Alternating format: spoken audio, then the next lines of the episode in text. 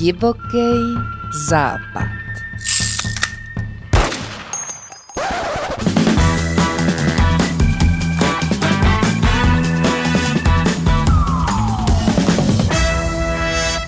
Dnes jsme si do podcastu pozvali paní Miluši Merklovou. Dobrý den. Dobrý den. A Miluše Merklová je vedoucí oddělení sociálně právní ochrany dětí na Krajském úřadě Karlovarského kraje a má na starosti kampaně Staňte se pěstounem.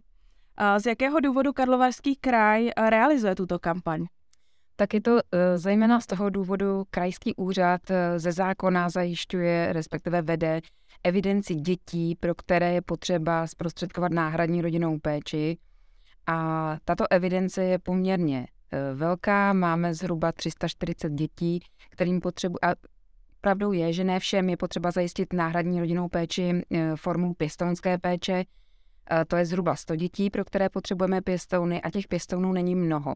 Takže kampaň má sloužit zejména k tomu, aby jsme širokou veřejnost informovali o tom, co pěstounská péče vůbec je, co obnáší a samozřejmě pomoct těm, kteří už jsou mírně třeba naklonění pěstounské péči, tak aby jsme, je, eh, aby jsme jim poskytli podporu vlastně a nějakým způsobem jim uh, předali informace, které potřebují třeba při vyřizování vlastně všech těch záležitostí. Co to ta pěstounská péče vlastně je? Mohla byste nám to vysvětlit? Pěstounská péče je vlastně uh, forma péče o dítě, uh, které samo nemůže vyrůstat vlastně ve své vlastní biologické rodině.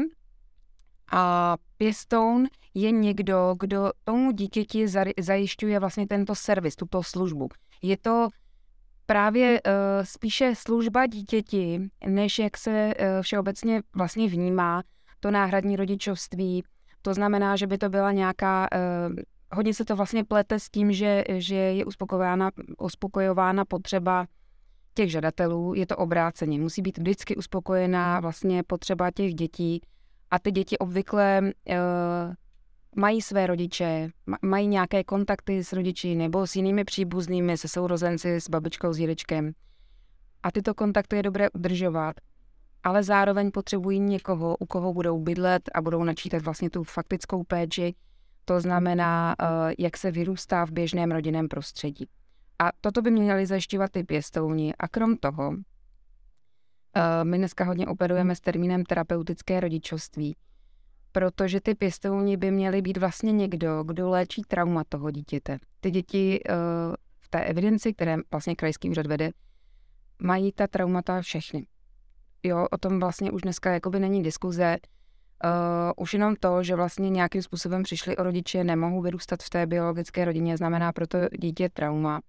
A ty pěstouni se vlastně učí uh, tomu, jak u toho dítěte to trauma nějakým způsobem sanovat. A jaký je základní rozdíl mezi pěstounskou péčí a adopcí? Z jakého pohledu to vezmeme? To záleží na úhlu pohledu. Z pohledu vlastně těch uh, osvojitelů a pěstounů, to znamená těch dospělých, těch náhradních rodičů, eh, je v tom po, poměrně velký rozdíl. Vlastně osvojení je spíše forma uh, rodičovství. Ve chvíli, kdy osvojení proběhne do úplného konce, tak se v zásadě považuje ta rodina za úplně běžnou.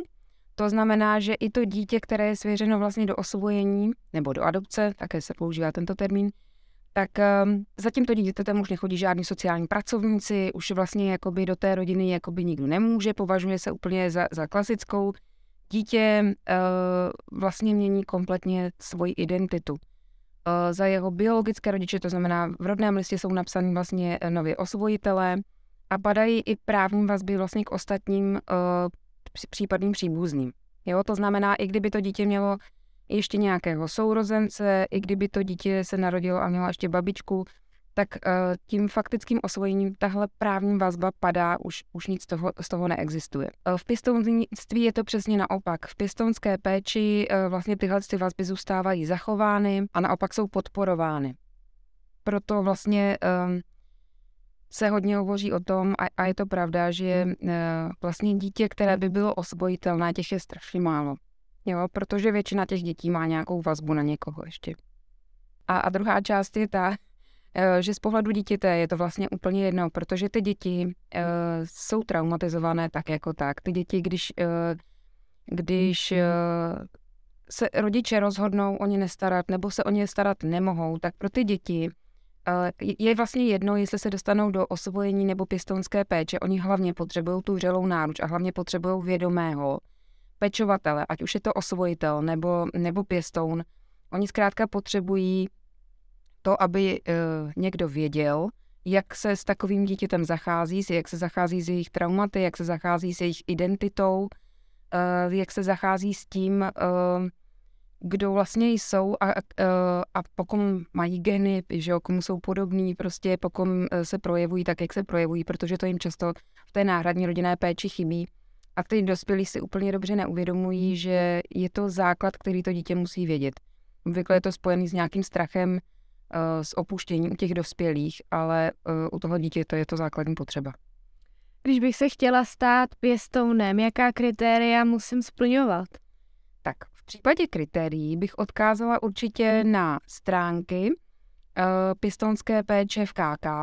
Máme webové stránky jednak a jednak máme facebookový profil. Uh, a tady jsou vlastně jakoby ta jednotlivá kritéria popsaná a úplně vlastně dopodrobná je tam popsáno, co které jednotlivé kritérium znamená. Ale kdybychom se bavili obecně, tak samozřejmě zkoumáme bezúhonnost, uh, zkoumáme vlastně motivaci těch lidí. Právě uh, záleží na tom, s jakou motivací do náhradní rodinné péče přichází. Podle toho se právě odlišuje ta forma náhradní rodinné péče, to znamená, jestli je to osvojení nebo jestli je to pěstounská péče.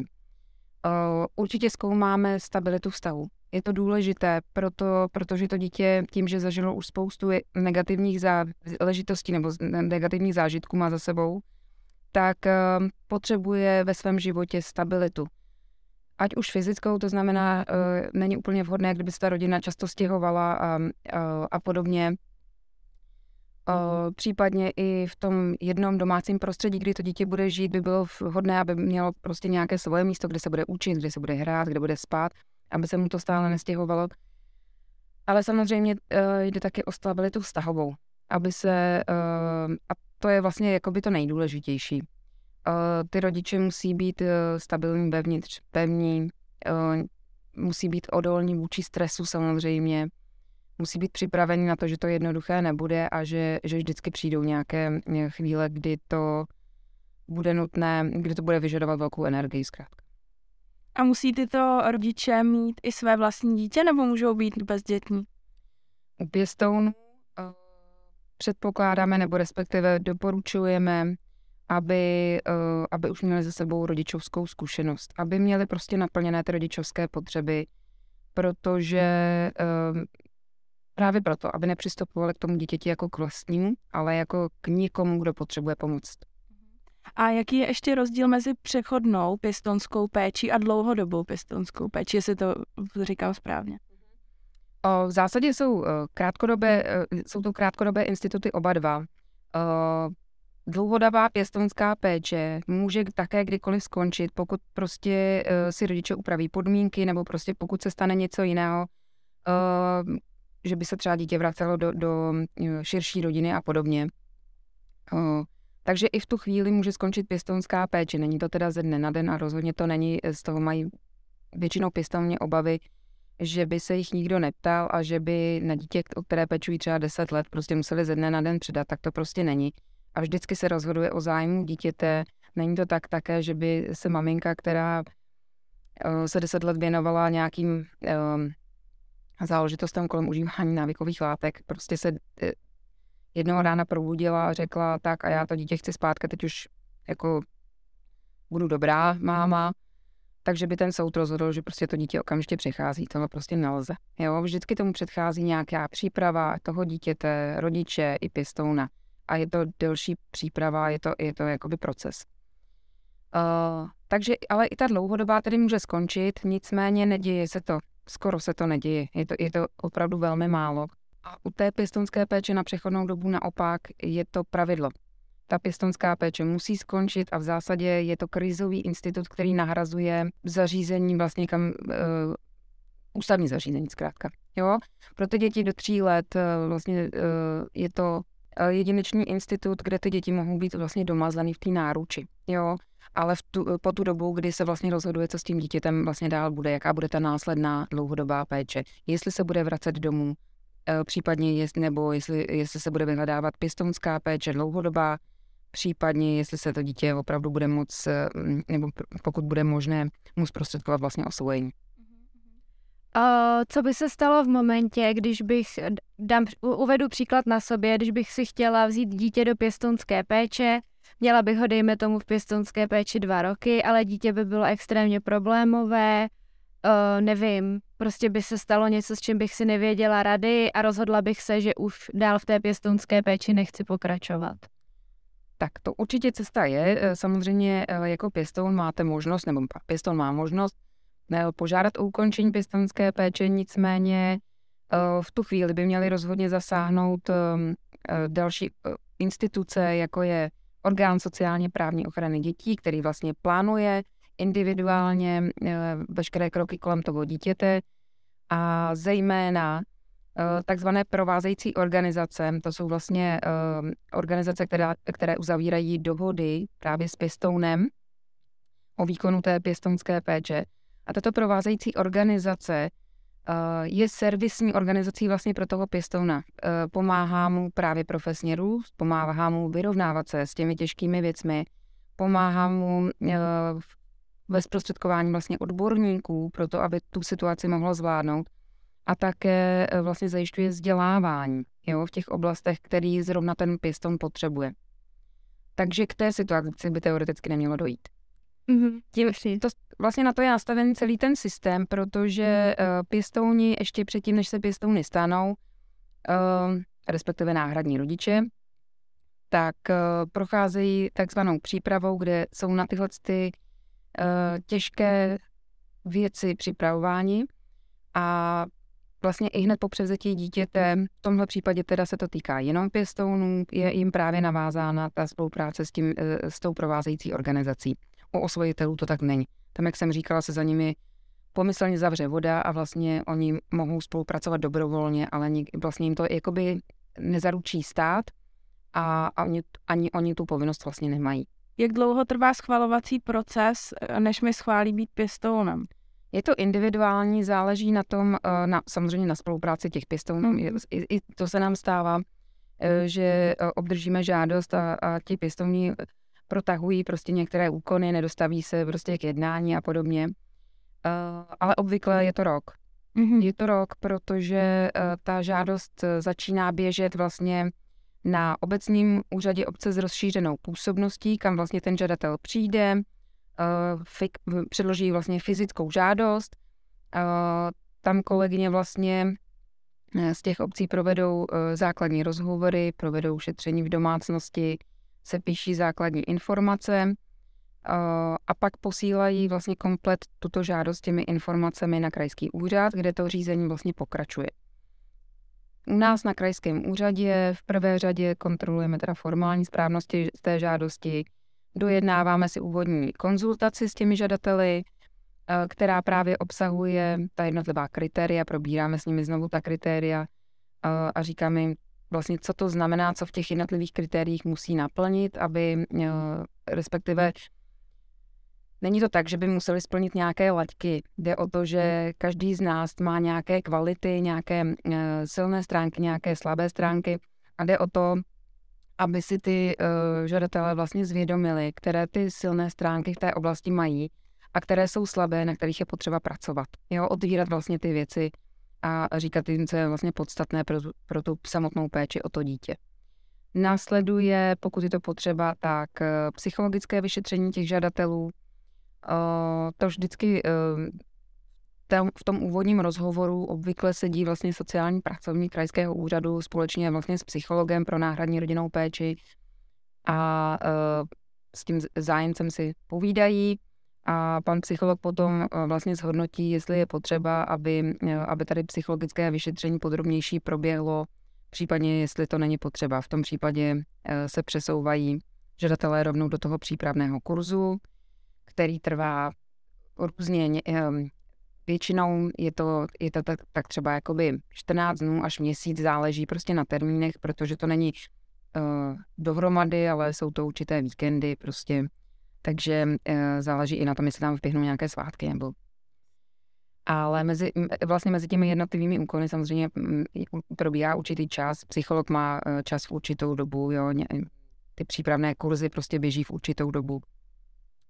No a po, eh, po ukončení těch kurzů, pokud je potřeba ještě mm, eh, se na vlastně nějaké další informace a podklady pro, pro odborné posouzení vlastně kolegyně z krajského úřadu, tak tak se ještě vlastně do, dolaďují tyhle ty věci, následuje vlastně rozhodnutí krajského úřadu o zařazení uh, toho žadatele vlastně do evidence, zařazení nebo případně nezařazení. A pak přichází taková ta fáze, která je vlastně pro ty žadatele úplně nejtěžší, kdy čekají vlastně na ten, na ten kouzelný telefonát, tomu říkají, kdy čekají vlastně na to, eh, jestli budou vlastně napárováni k nějakému dítěti. Jo, I ten výběr spočívá vlastně v tom, že eh, se bere dítě, eh, které máme v evidenci, i ono má odborné posouzení, i u něj víme vlastně, jaké pěstouny a jaké, nebo případně žadatele, prostě osvojitele hledáme. A, eh, a díváme se právě, které jsme zařadili, případně jestli mají v jiných krajích prostě vhodné žadatele a vždycky je to ale na, nasazeno na potřeby toho dítěte, nikoli v obráceně. Jak probíhá seznamování dítěte s pěstouny? Záleží samozřejmě taky na tom, eh, jak to dítě je staré. To, to je, ta, je to taky individuální záležitost, ale eh, obvykle je to tak, protože máme opravdu eh, teď už většinu dětí, pro které se zprostředkovává náhradní rodinná péče, tak eh, jsou obvykle v pěstonské péči na přechodnou dobu. A odtud si je vlastně ty dlouhodobí žadatelé přebírají. A v tom případě, eh, pokud víme, že, nebo pokud je vlastně krajský úřad rozhodl, že, že eh, je nějaký žadatel vhodný pro to konkrétní dítě, tak tomu žadateli zavolá, eh, sjedná si s ním schůzku a ten žadatel přijde a na té schůzce obdrží veškeré informace, které o tom dítěti máme.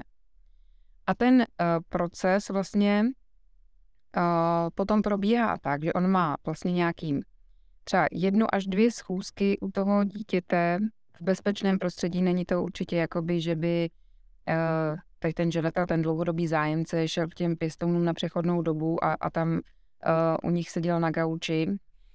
Probíhá to většinou tak, že uh, provázející organizace právě pěstounů na přechodnou dobu domluví konkrétní schůzku, konkrétní termín s oběma, to znamená s pěstouny na přechodnou dobu i s těmi dlouhodobými pěstouny. Um, sezve na jedno místo a je to obvykle jejich prostor, prostor té provázející organizace, které má těm účelům vybavené. A, a ladí tu situaci vlastně předtím, než fyzicky vlastně uh, ty dlouhodobí pečovatelé vidí to dítě, tak se nejdřív na sebe ladí vlastně vzájemně ti dospělí. A uh, když je to všechno v pořádku, vlastně tak do toho přichází to dítě, ale je to v té rovině, kdy pěstou na přechodnou dobu je pečovatel, to je ta hlavní bezpečná osoba pro to dítě. A ten dlouhodobý pěstoun je tam až v zásadě do rozhodnutí soudu pouze návštěvou. Je to, je to někdo, kdo dochází vlastně uh, za, za těmi mm, pěstouny na přechodnou dobu jako, jako známý do rodiny, a to proto, aby se nepřeklápila vazba toho dítěte uh, na ty dlouhodobé pěstouny, dokud nerozhodne soud, protože stát se může cokoliv, soud může rozhodnout jinak a bylo by to pro to dítě uh, opravdu traumatizující. Máme pojem profesionální pěstoun. Znamená to, že to je ten pěstoun, který je na přechodnou dobu, to krátkodobé pěstounství? Nebo můžete nám to nějakým způsobem přiblížit? To je to vlastně, o čem jsem uh, už mluvila. To je takzvané to terapeutické rodičovství. A to očekáváme jak od pěstounu na přechodnou dobu, tak od dlouhodobých pěstounů. Je to v zásadě to, že se od osobní, od svých potřeb a e, soustředí se jako profesionál na to, že já jsem tady proto, abych toto dítě vedl k, jemu, k jeho samostatnému životu a toto dítě proto potřebuje prostě moji péči osobní.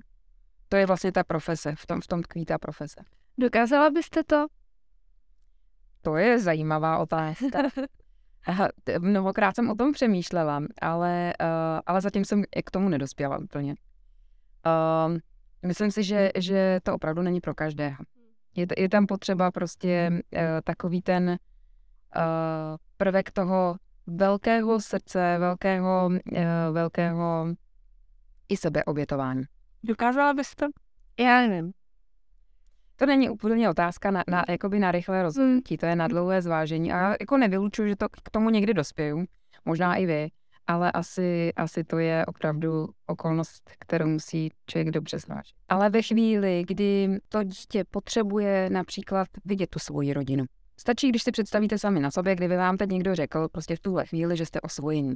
Velmi pravděpodobně byste, pravděpodobně byste do měsíce chtěli vidět vlastní rodinu. Hmm. Chtěli byste vidět, a teď by vám to vlastně došlo. Říkali byste si, no jo, vlastně, teď já té mojí mámě vůbec nejsem podobná, teď já jsem celou dobu to říkala, že snad nejsem jejich, jo, a hmm. nějakým způsobem intuitivně cítíte, že něco není v pořádku. A to dítě v téhle situaci prostě chce vidět, po kom je. Chce vidět, kdo vlastně je, odkud hmm. pochází. A většinou těm dětem ale stačí jednou se podívat, uh, párkrát s těmi rodiči mluvit. Někdy je s nimi v kontaktu i, i jakoby kontinuálně, ale rozhodně to neznamená, že odchází od těch pěstounů. Naopak, ono se k ním o to víc přilne. Jo. Hmm. Protože pochopí tu situaci vlastně. Velmi často mají uh, ty malé děti představu o tom, že vlastně je to ta zlá pěstounka, která, která určitě zařídila to, že, že ho maminka nechtěla. Jo, oni mají vlastně v hlavě ty rodiče jak vykreslený prostě, no jsou to imaginární postavy, které prostě, jo, uh, nemohly za to, co se mu stalo a, a podobně. A na to jsou ale ty pěstouni připravovány a v tomhle tom jsou vlastně školení. A v tom je vlastně to, to velký jejich srdce, jo, že tohle to dokážou zvládnout s těmi dětmi, že to pro ně udělají. To je vlastně úžasná věc, jo. Takže ano, ten vztah tam musí být, ale zároveň musí být tak pevný, ale tak pružný, aby tomu dítěti neubližoval, aby ho vlastně nesvazoval. Kolik aktuálně teď Karlovarský kraj schání pěstounů? Ideálně bychom potřebovali tak 100 pěstounů dlouhodobí. Pěstounů na přechodnou dobu eh, máme poměrně dostatek. Teď v tuhle chvíli máme 28. Na, na Karlovarský kraj si myslím, že je to optimální číslo. Ale samozřejmě je třeba si představit to, že pokud ty děti v, tom, v té pěstonské péči na přechodnou dobu, co jsem vlastně neřekla, mohou zůstat pouze rok. Jeden rok. A, ale čím dříve od těch pěstounů na přechodnou dobu jdou, tím lépe pro ty děti. Jo, zase je to o té vazbě, o, té, o tom navazování, vlastně o té hloubce té vazby.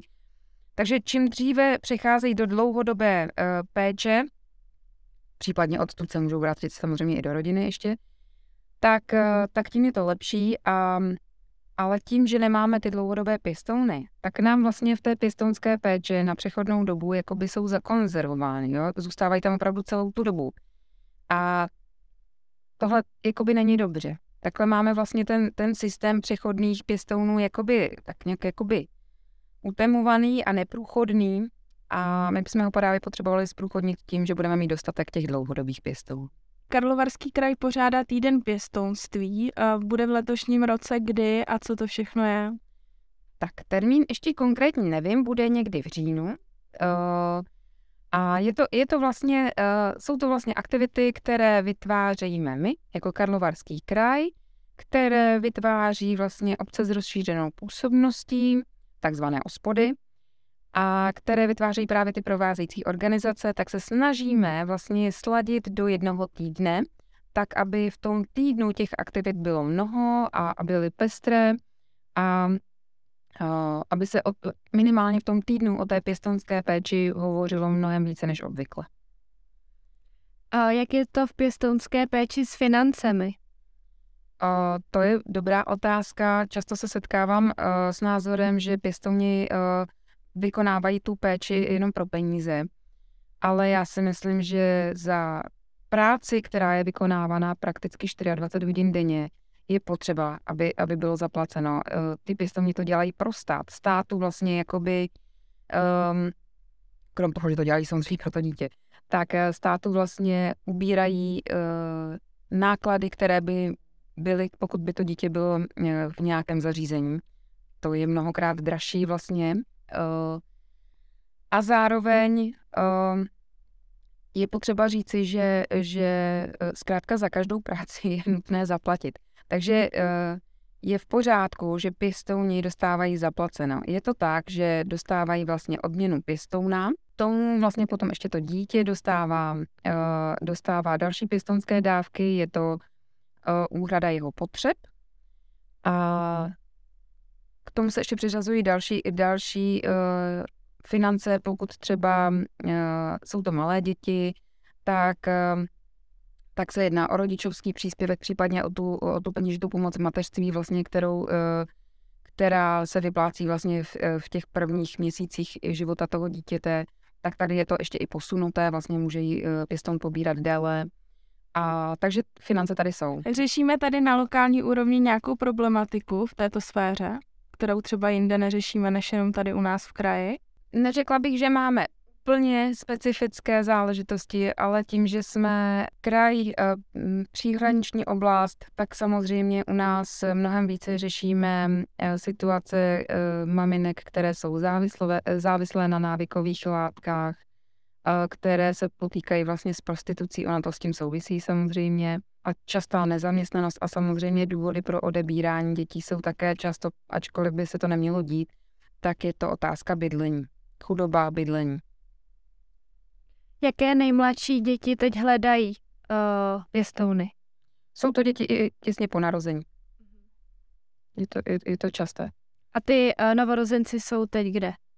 Obvykle v pěstounské péči na přechodnou dobu. Funguje to tak, že vlastně pokud se to děťátko narodí, uh, maminka třeba z porodnice odejde, uh, nebo i avizuje souhlas s osvojením, může se to tak stát, tak uh, v tu chvíli, uh, dokud není dostatek informací vlastně o těch, dětí, o těch dětech, o, o té rodině, někdy to je nejasná ta situace, tak, tak ty děti přichází právě do pěstonské péče na přechodnou dobu, kde se ta situace vlastně vyjasní celá, provede se to odborné posouzení toho dítěte, to znamená, že dospějeme k názoru, jestli, jestli eh, toto dítě je vhodné pro osvojení, nebo jestli tomuto dítěti budeme zprostředkovávat spíše pěstounskou péči, nebo že se vrátí domů, nebo že je tady širší prostě rodina, která se dokáže postarat.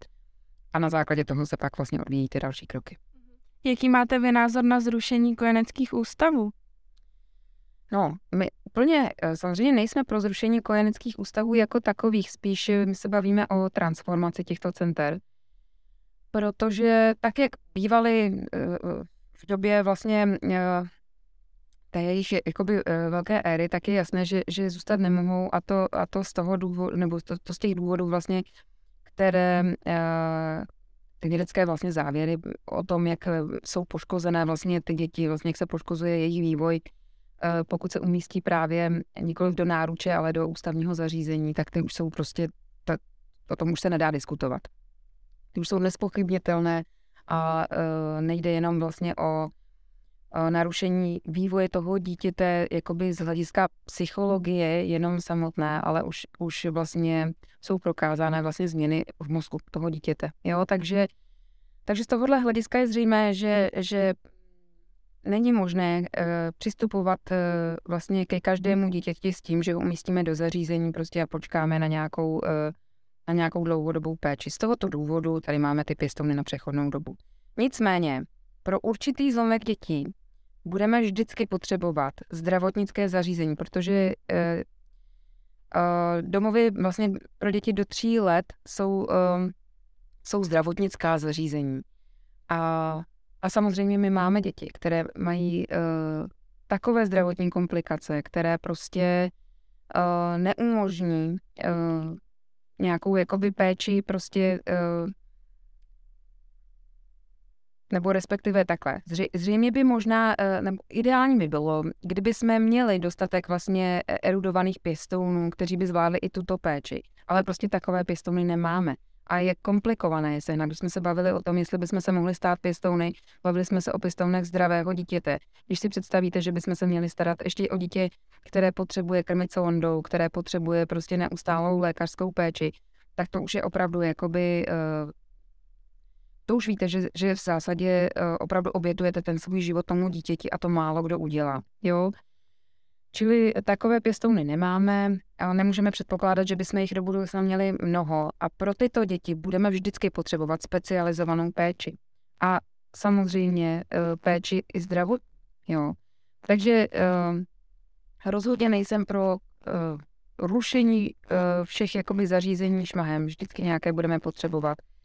Ale jde o tu transformaci, jde o ten systém, jde o to nějakým způsobem hovořit o způsobu péče o tyto děti, o počtech dětí na jednotlivých prostě jakoby skupinách a o, hlavně o vytváření právě těch jakoby vazeb k těm dětem.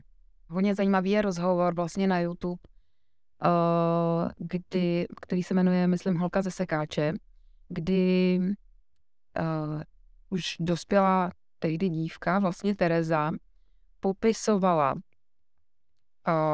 jakoby svoje prožitky, svoje emoce v době, vlastně ona byla osvojená, byla osvojená poměrně brzo vlastně po narozeních, třeba nějaký dva, dva týdny po narození a měla i uh, poměrně otevřené vlastně osvojitele. Ale přesto tam popisuje to svoje prožívání, co jakoby si zažívala, a jaké, jaké by měla, měla vlastně pocity vlastně kolem svých otázek, Eh, které vlastně ani nevyslovila, protože cítila, že by to mohlo tu maminku zranit a podobně. Jo, takže to je to jakoby eh, vlastně hrozně zajímavý a tam si myslím, že je potřeba, aby to každý osvojitel slyšel, také to ovšem našim osvojitelům všem říká, ať to poslechnou, aby věděli, do čeho jdou.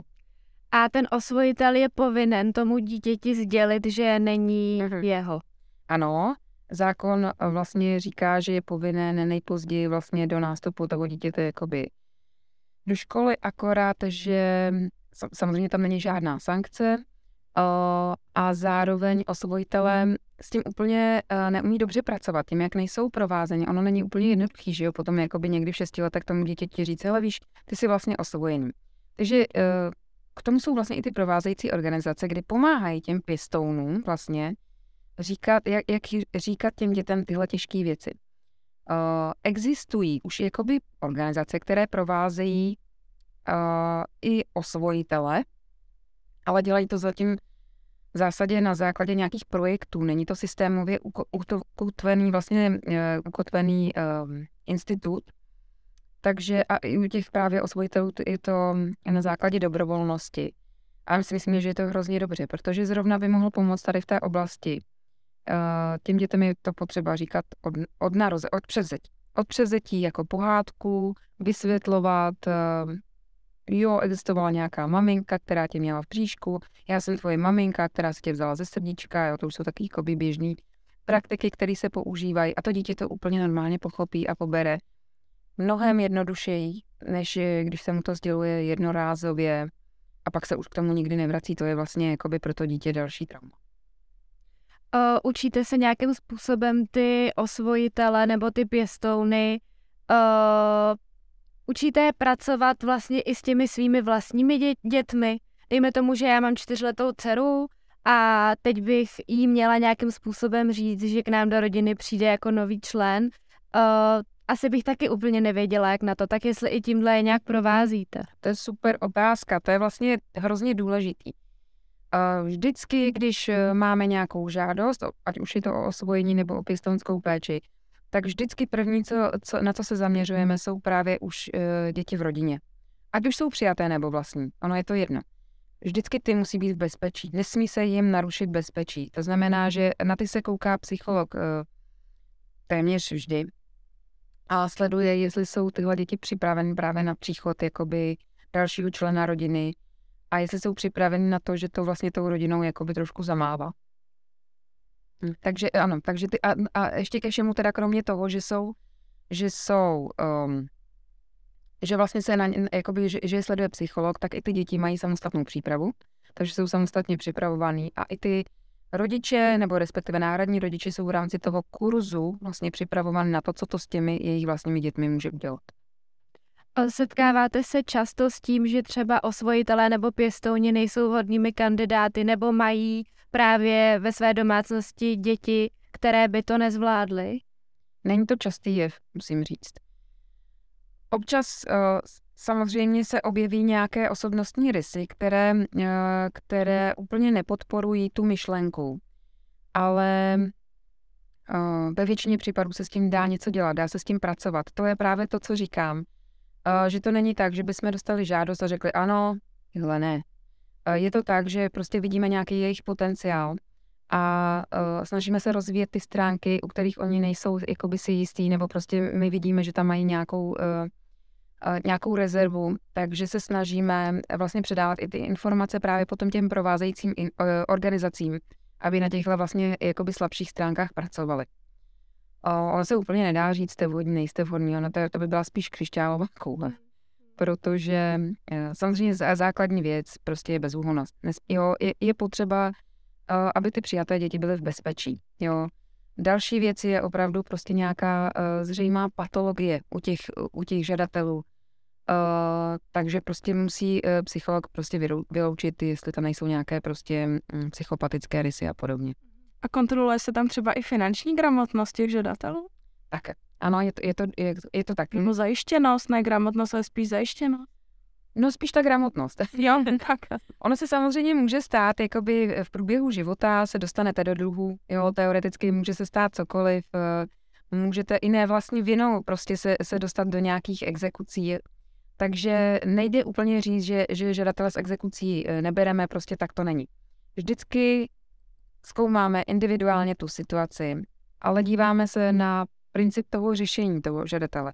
Jestli žadatel k tomu přistoupí rovně a, a, a snaží se tu situaci sám aktivně řešit, tak je to určitý ukazatel pro to, že prostě má ty kompetence, jo. Naopak, pokud se e, nám snaží lhát, my to někde prostě zjistíme, tak je to prostě kontraproduktivní, mhm. jo.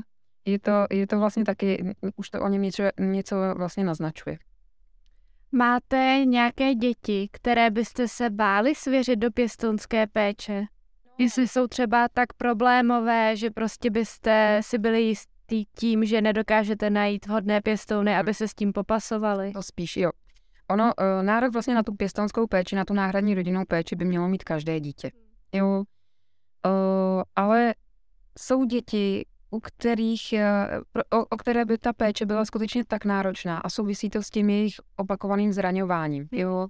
Nechci to úplně zjednodušovat, ale trošku obecně, kdybychom to trošku zobecnili, tak eh, čím méně těch traumat to dítě má, to znamená, čím je jakoby mladší, eh, no i když ani tak se to nedá říct, ale, ale zkrátka čím méně těch traumat to dítě má, tím uh, lepší prognoza samozřejmě té, té náhradní rodinné péče je. Ale už jsme viděli i o, úžasné pěstouny, které my opravdu všude vyzdvihujeme, kteří si převzali e, například tři starší děti, vlastně už to byly děti e, dvojčata 10 let a, a ještě jejich starší bratr, bratr tě, tomu byl už myslím i 13, prostě byly to děti kolem puberty. E, těch traumat tam bylo mnoho a ty pěstouny neuvěřitelně zvládly. Ty, to, jako by to byla taková pomoc těm dětem. A jako někdy je to lepší, někdy je to horší, samozřejmě někdy ty pěstouni neříkám, že neměli chuť to vzdát prostě, ale dokázali s tím pracovat a hlavně jakoby mají před očima pořád ten svůj výsledek, jako, jakoby to, proč tady jsou, proč vlastně to dělají, ten smysl, ten cíl uh, a vždycky ho nasměrují správným směrem a vždycky jakoby se, se nějak uh, zase oklepou a jdou dál a tohle to my považujeme jakoby za velký. No. Prostě. Takže uh, jsou děti, kterým, uh, kterým, u kterých my nevidíme úplně, že by, nebo spíš že to bude problematický. To víme, jo. Ale nedá se říct, že by to bylo nemožné. Záleží prostě na té práci s těmi dětmi, no. A, a že to není úplně krátkodobá práce. Protože myslet si, že svěříme dítě do pěstounské péče a teď zejména třeba jde o ty starší děti a to dítě vám bude strašně vděčný, ježiš, já mám nakonec rodinu, tak to je paráda, tak je, a teď jsem tady a teď to bude všecko jinak. Takhle se to neděje. To dítě si tam začne vlastně pokud zjistí, že je tam nějaké bezpečí, tak začne dohánět ty věci, které si nemohlo dovolit dřív. To znamená prostě obvykle začne prostě zlobit, hodně zlobit, testovat hranice těch pěstounů. Ono si vlastně jako by potřebuje opravdu ověřit, že oni jsou opravdu bezpeční, jo. Uh, takže fakt testuje, zkou, zkouší jejich hranice. A, uh, a velmi často, pokud tam jakoby ty uh, náhradní rodiče selžou, tak to dítě se utvrdí v tom, jo, já jsem ten špatný, to je ve mně prostě, já to tak jako by viděla. Mě nikdo nikdy nebude chtít, ale s tím jdou do života. S tím jdou do života a zakládají da- oni svoje rodiny. To znamená, oni velice pravděpodobně téměř jistě jim selžou partnerské vztahy. Uh, téměř jistě oni nedokážou být bezpečnými rodiči pro své děti. Jo? Hmm. A tím se nám vlastně jakoby řetězí ta situace. A, a i proto je to prostě důležité, aby, aby ty děti šly do pěstounské péče. A je otázka právě těch jakoby specializovaných pěstounů, který by se tak představovali, že bychom měli právě dlouhodobé pěstouny zaměřené na děti se zdravotním postižením, na děti právě uh, s výchovnými problémy, na děti uh, s nějakou i, i třeba jakoby uh, psychiatrickou zátěží, jo. Pokud je předpoklad, že pěstouni budou dobří, ale nemají právě ty děti, je to vůbec jako reálné, nebo okamžitě to je jako špatně a nelze to? Ne, rozhodně kvůli tomu nezamítneme žádost. Máme i pěstouny, kteří nikdy rodiče nebyli a jsou výbornými pěstouny. Jo, vždycky zkoumáme tu, tu jejich, jako to jejich osobnostní nastavení. Někdy to tak zkrátka je prostě. Jo, že ta jejich rodičovská potřeba ne, nepřevyšuje nad tou altruistickou. A ještě jsme se nezeptali na věkovou kategorii, jak eh, pěstouni, a jak, jaká je ta kategorie toho, že můžu nebo nemůžu být pěstounem. Když se bavíme o té dlouhodobé péči, tak je potřeba říct, že uh, velmi často právě uh, ty děti, které jdou do té náhradní rodinné péče, v ní zůstávají vlastně do zletilosti. Takže s tímhle uh, musíme počítat, vlastně když tam to dítě svěřujeme, to znamená, měla by tam být nějaký optimální věkový rozdíl. Uh, určitě není vhodné dávat uh, vlastně třeba 60 letému pěstounovi vlastně novorozené dítě. Jo? My potřebujeme opravdu, aby ho dotáhl do dospělosti. Musíme s tím počítat. A uh, pokud to není teda pěstoun na přechodnou dobu, který ho za rok předá. Jo? Takže vlastně tím i odpovídám na tom, jakoby neskoumá, nebo jakoby není žádná hranice, kolik by tomu pěstounovi mělo být. Ale ve chvíli, kdy chce dlouhodobou pěstounskou péči a je mu 60, tak spíš budeme uvažovat o tom, že by byl vhodný pro dítě, kterému je třeba 10. Jo? Mm-hmm. Ale, uh, no, takže, takže tak. Zeptám se možná na takovou trochu triviální otázku. Uh, ty děti těm pěstounům říkají mami a tati? No, uh, o tom se vede taky velká diskuze, jestli by měli nebo neměli, ale v zásadě se jakoby um, odborná veřejnost přiklání k tomu, aby se toto dítě vybralo. Uh, oni mají ty děti tu tendenci samozřejmě, prostě protože chodí do školy, do nějakých kolektivů školky prostě a, a ty děti mají maminky a tatínky, že jo. A teď jako ono to dítě tomu úplně nerozumí, proč jakoby já mám tetu a strejdu. A chtějí, sami většinou chtějí prostě uh, pojmenovávat prostě ty náhradní rodiče mamy a tati je to zase o tom, aby se to tomu dítěti dobře vysvětlilo. Ono může říkat tomu, eh, tomu eh, náhradnímu rodiči mami a tati, ale je potřeba, aby taky vědělo, že to je máma a táta, kteří si ho převzali a že, má, že existuje ještě máma a táta, eh, kteří jsou ty biologičtí, prostě ty, říká se jim ty bříškový maminky, že jo, prostě a tak jenom, aby toto dítě dokázalo rozlišit. Dneska už se netrvá na tom, aby ty pěstouni jako by si nechávali říkat strejdu a, a teto. No to pro ty děti není obvykle přirozené. Jo, pro ty pěstouny. Jo. No, nechci říct, že jim to úplně jedno, ono jim to asi taky dělá dobře. ale, ale zase na druhou stranu, pokud bychom se bavili třeba o příbuzenské pěstounské péči, tak uh, už z hlediska té identity, kdy, kdy má prostě babička v pěstounské péči prostě vnuka, tak úplně není vhodné, aby eh, říkalo babičce prostě mami. Jo, tohle to je zase trošku něco jiného. Na koho bych se mohla obrátit v případě, že bych se chtěla stát pěstounem? Tak v prvé řadě, respektive pokud nejste ještě úplně rozhodnutá a potřebujete nějaké informace, tak se v prvé řadě můžete obrátit na nás, na krajský úřad. Veškeré kontakty máme vlastně na té webové stránce uh, Pěstounská péče v KK. A jsou tam i kontakty na jednotlivé obce s rozšířenou působností, které vám k tomu taky vlastně můžou říct jakoby základní věci. Tam se uh, vlastně také podává ta žádost, ta faktická první žádost, to znamená ten formulář, který vyplníte. Uh, ale informace erudované vám poskytnou i uh, vlastně ty provázející, uh, provázející organizace. Uh, v kraji našem působí sedm těchto organizací a taky na ně máme kontakty vlastně na té stránce, takže stačí rozkliknout stránku Pěstonská péče v KK, domluvit si úvodní schůzku, buď to na krajském úřadě nebo u těch provázejících organizací, případně přímo na uh, obci s rozšířenou působností podle uh, místa trvalého pobytu. A uh, po těch úvodních schůzkách vlastně přijde na řadu právě ta faktická žádost, o které jsem hovořila, a ten další proces, kdy, kdy ten uh, pracovník vlastně z té obce tu žádost vlastně zpracuje, získá informace, které potřebuje, předá tu žádost na krajský úřad a tam už běží ten proces, o kterém jsem hovořila. Jaké otázky bych si měla položit, uh, když bych uvažovala nad tím stát se pěstounem? Tak určitě, jestli jsem odolná proti stresu, jestli jsem komunikativní, protože samozřejmě eh, pěstonská péče zahrnuje i eh, komunikaci s ostatními odborníky. Obvykle to jsou psychologové, psychiatři, ale i sociální pracovníci. Neustále mi někdo chodí domů.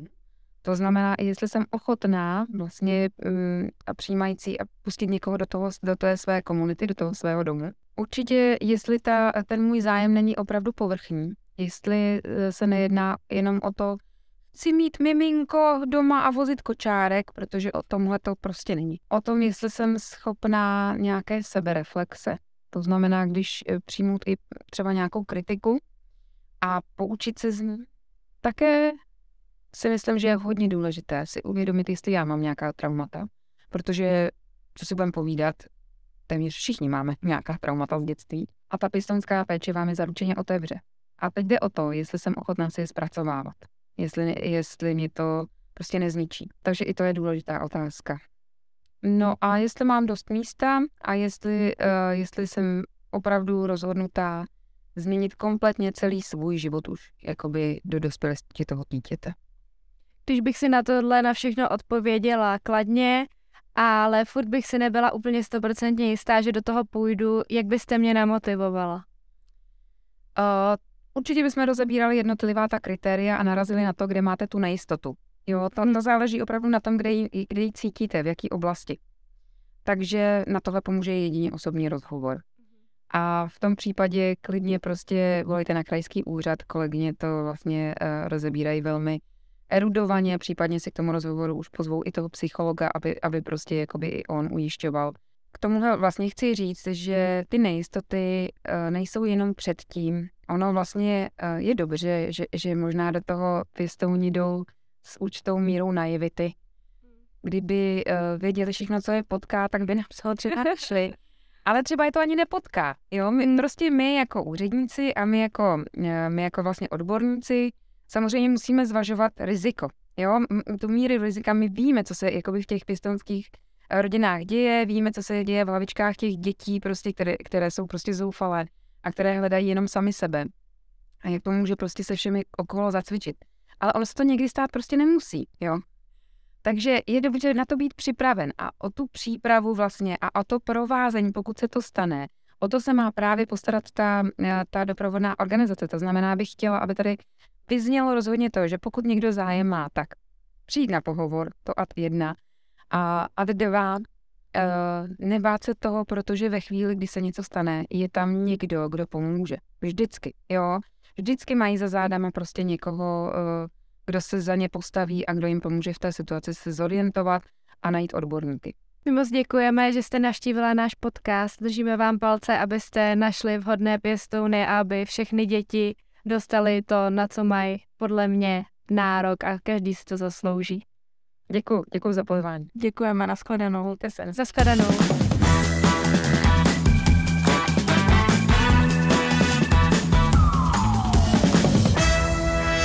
Divoký západ.